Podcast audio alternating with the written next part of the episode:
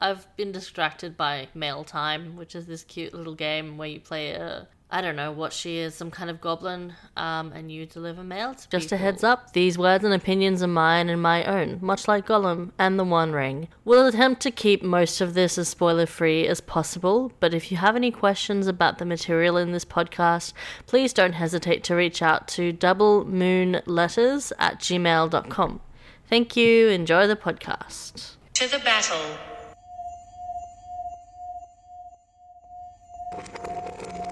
Hello,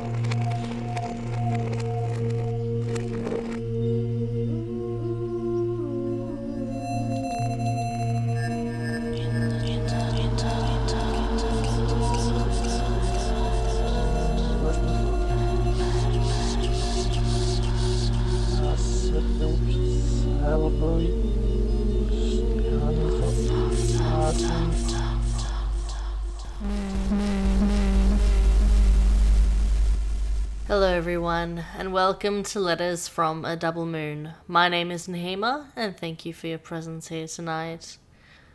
Okay, well, I'd like to admit it's been a little bit longer than what it should have been. Uh, and honestly, I have nothing to say for myself except that I've been relatively uh, occupied and quite busy with work, freelance publishing, uh, and of course, uh, playing games and dreaming about um, the next kind of future installments of this podcast. So I've kind of just been in the works, organizing everything and making sure that we're all spick and span to go for the next couple of weeks. I hope you've all been well, and in the meantime, I've been well. I've been pretty much uh, flat out, like I mentioned, but also I've been okay. Uh, and I have not finished Breath of the Wild in relation to its upcoming second, well, sorry, prequel, sequel. I don't know. The next game that's coming out. That one's coming out in Australia on May 12, and I have yet to even look at. I don't even know where I'm at in the game, but it's definitely in the beginning stages, so I don't think it'll be ready for that time. It's just yeah, I've been distracted by Mail Time, which is this cute little game where you play a I don't know what she is, some kind of goblin, um, and you deliver mail to people, uh, and you have a little bee companion. So you all know I love bees, so this is the perfect game for me. And yeah, um, I don't honestly think I've been looking at other stuff in the meantime, um, game wise or anything really. I have been knitting a bit more um, and crocheting a bit more, just doing some random projects that I hope to have finished soon. Um, yeah, but that's just me and my inane kind of chatter about my inane life. yeah, I think we'll just move on forthwith and have a chat about the book that we're going to talk about. So I teased it in the last episode, as I usually do, as you all know. Um, and this one is featuring Sherlock and bees and bees of all their little creeds and and it's essentially a book that kind of centers around yeah this iconic character uh, in the winter of his life. So it's a very interesting take on yet another Sherlock Holmes sequel, prequel, whatever you want to call them, whether it be a young Sherlock, a Sherlock in his prime, or whatever. There's always going to be people who kind of now, because Sherlock, I guess, is in the public domain, um, they're always going to be kind of taking this character and rolling with him in their own iconic and unique ways. Um, so this particular book is, if you haven't guessed it already, is an homage to this great detective's life and work, and is essentially um, a deeper dive into his character and into his humanity. Um, they turned it into a movie actually quite a few years ago now, uh, starring the brilliant Ian McKellen as the titular character. So, if you haven't guessed it already, the book that I'm going to talk about today is A Slight Trick of the Mind by Mitch Cullen. Let's hook the book for you, shall we?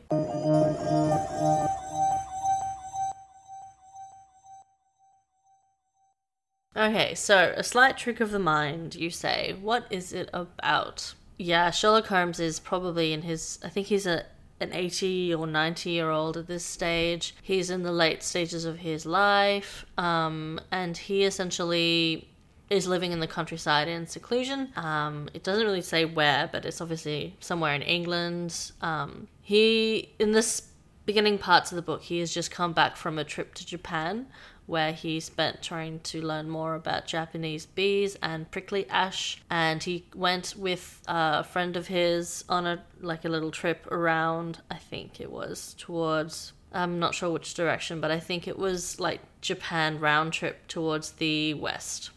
So they probably went from like Honshu to Kyushu and back. I don't think they went up north because it's probably too cold for Sherlock, even though he's English, like it's freezing up in Hokkaido. Um, so yeah, probably probably just around the southern part of Japan they went on a trip. And so he, came back to his little cottage in England and essentially um, he spends his time kind of caring for his uh, he's an apiarist a keen apiarist which is why he went to japan to learn about bees um, he kind of developed this thing for them later in life um, and he essentially has kept a beehive uh, several beehives, and he has a housekeeper that looks after him. Sadly, not Mrs. Hudson. It does mention her in the book. It says that she fell over and um, later died in hospital.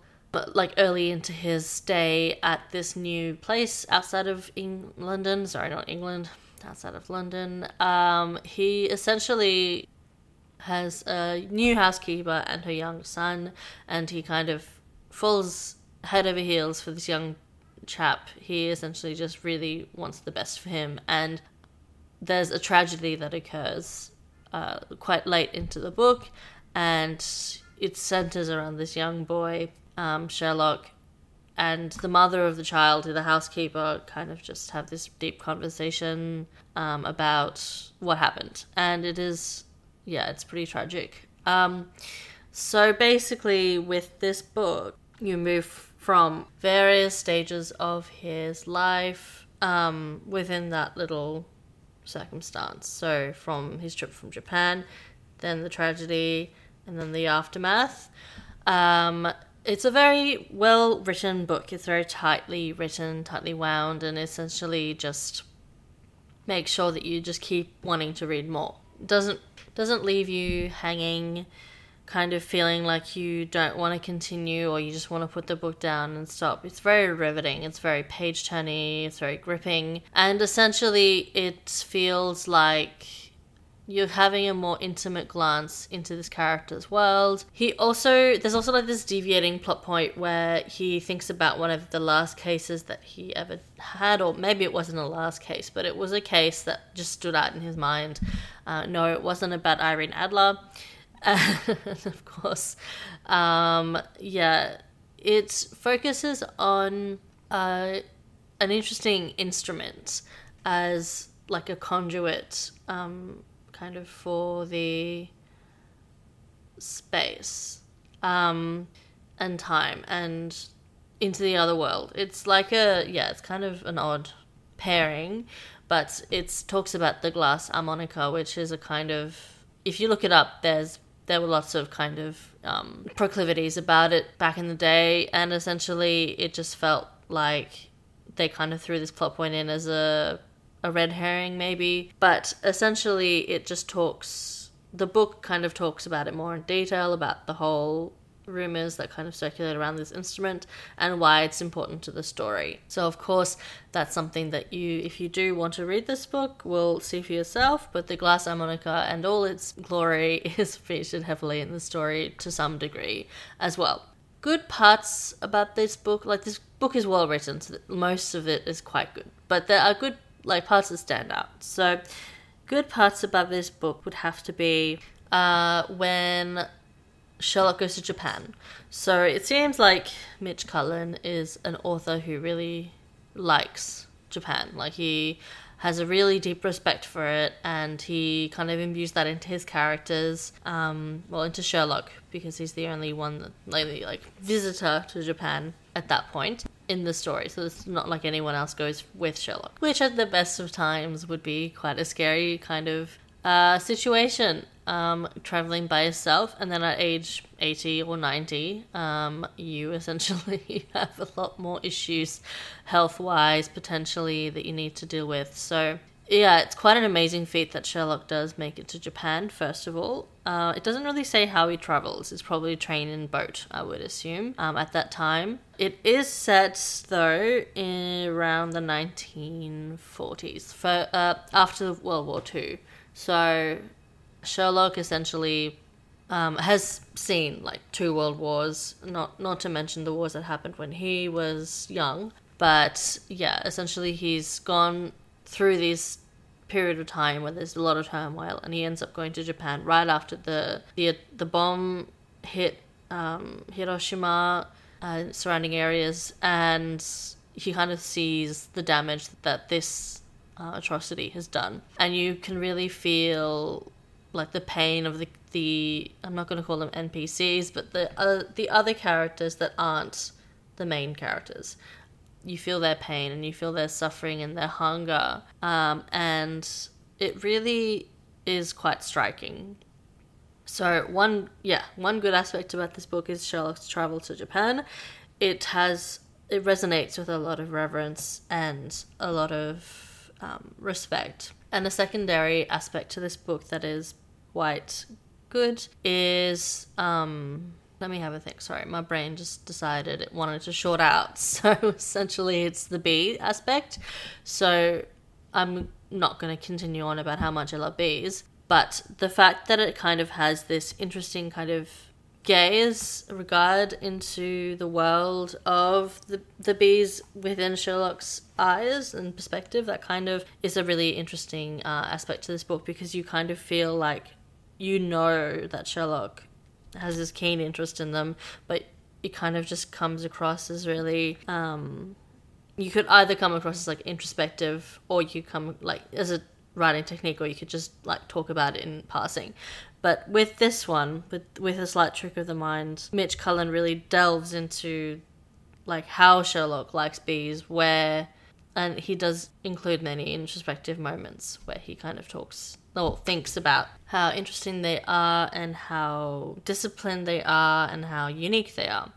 And it really kind of delves into that in a way that's not boring, not scientific, not textbook. It's, yeah, it's really, really cool. A third aspect would probably be the relationship that Sherlock develops with the housekeeper and like the other people that work in and around his household. It's very, yeah, he has like a kind of respectful relationship with his housekeeper, and then with the son, he kind of has this uh, budding mentor kind of uh, kind of relationship. And by that I mean he he likes to kind of teach the boy things about how things work, about the garden, about the bees, um, about how to care for them, and he even brings back a gift from Japan for the boy, which is like two honeybees in a jar that have been preserved, like a little vial um, that have been preserved, and they are like gentle honeybees. Um, that are completely different to the ones that they have in England, which is quite interesting as well. Uh, and he kind of talks a little bit about the Aponis, I think, well, I don't know what they're called. I think they're called Aponis Jap- Japanese. I don't know. Sorry, I'm not gonna look either because you can obviously read that for yourself. Um, in any case, I don't know Latin, so don't ask me. Don't quote me on that one. But um, and then his relationship with the boy kind of develops into like a father son almost or grandfather son relationship, and he kind of takes him to the like the young boy helps him down to the beach usually once a week and they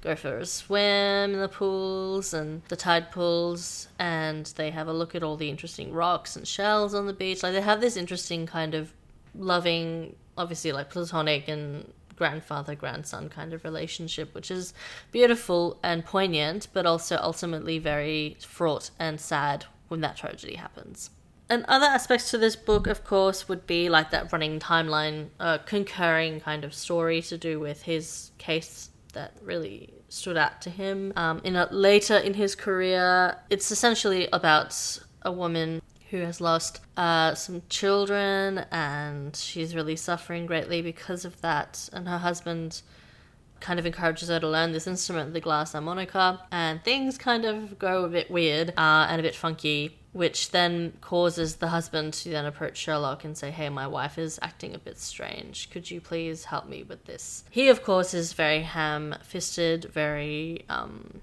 he tramples into the situation. The husband tramples into the situation with a lot of anger and frustration because obviously he's scared for his wife that she's acting a bit quite strange. Uh, and he thinks it's the instrument. He thinks it's he keeps blaming it on things other than himself and her. Kind of he just wants to to fix it but he also is looking in completely the wrong direction to help. What happens with that timeline is you see it in fragments throughout the peppered throughout the book, and then you kind of find out what happens to this woman and towards the end of the book. Um, it is again a very sad kind of story, and of course Sherlock remembers it, and it's a very poignant moment again when he kind of thinks back on it. Uh, there's also moments throughout the book where people apparently come to his house in the middle of nowhere in England to kind of try and see if he can solve mysteries and try and see if he can help them out with any like lost pets or lost artifacts or something. It's kind of funny that they they come to his house and he kind of says, "No, this is private property. You go. I'll call the police." Uh, it's so funny. Uh, the police, the relationship he has with the police in this one is also quite cool, um, or interesting, and that's because he kind of has no longer does he have that Lestrade Sherlock kind of Bonamy connection. He's quite distant from this next lot of police, and he's very much like obviously he's law abiding, but when the tragedy happens at his place, he calls the cops, um, and they come and deal with it. He doesn't just you know let them.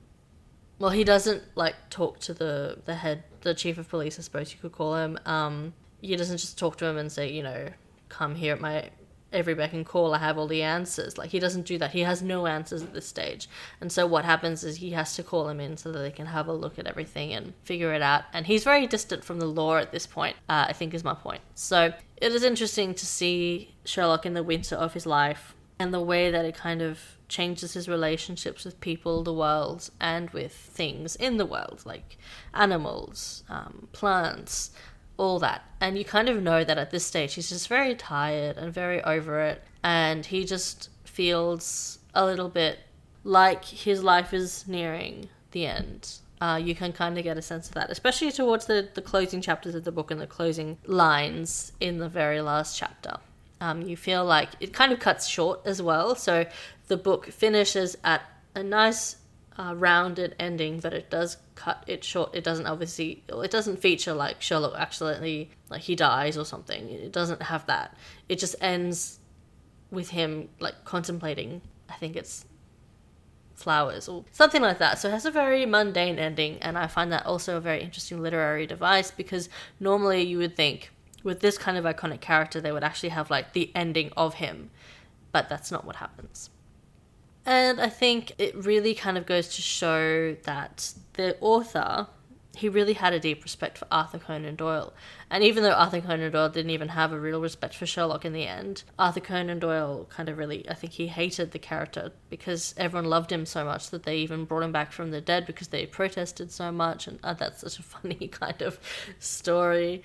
Um, but Mitch Cullen, Mitch Cullen, he really kind of brings to life a love for Sherlock, a love for the mysteries, a love for Arthur Conan Doyle's writing, as many do who have gone before him and, and who will continue after him. Um, they kind of all have a deep love for this character and try to get into his mind, to kind of see if they can manipulate it to the point where they can actually understand how it felt. But I think now is the time that we'll move on and I will take my time to say thank you to the author and kind of, you know, what's going to come next. So be prepared for that.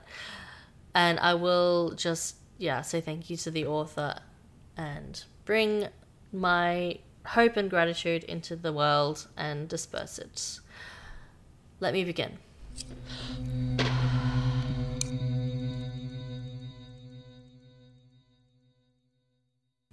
Dear Mitch, thank you for bringing to the world the closing chapters to an iconic character. It must have been a difficult undertaking to bring about the winter years of someone so beloved in the literary world. What did it feel like to walk in the shoes of the great Conan Doyle?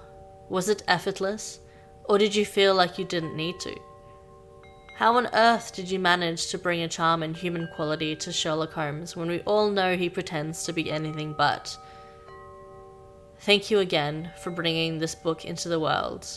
It might have been almost 20 years now since it was published, but it will certainly outlast us all, to whatever end. Thank you. With an ever loving heart, Nahima. So, today's episode, we brought to you A Slight Trick of the Mind by Mitch Cullen, which was published in 2005 and features the magnanimous, the wonderful, maybe not wonderful, but the great Sherlock Holmes uh, in the winter of his life as an old man. Uh, it explores his interest in Japan, in bees, and in life in general, and it explores the people around him and the relationship that he has with them, or maybe not, uh, that he doesn't have with them. And it kind of brings to the literary world a very unique take and very well deserved that it got turned into a movie as well. It was a brilliant movie too. So if you ever want to see Mr. Holmes, I do recommend it. If you enjoyed today's episode, send us an email at doublemoonletters at gmail.com or leave a rating. It would be greatly appreciated. Okay, in the next episode, we'll look at a seminal author and a seminal work. And just, I'll leave a little tease here. Uh, the hint for the next episode will be that it is touch of magic color. Color magic. Colorful magic? I'll leave that for you. That's me for this episode, listeners. I hope you enjoyed my contribution to the world of lit podcasting. Until we read again, stay safe out there, wherever you might find yourself.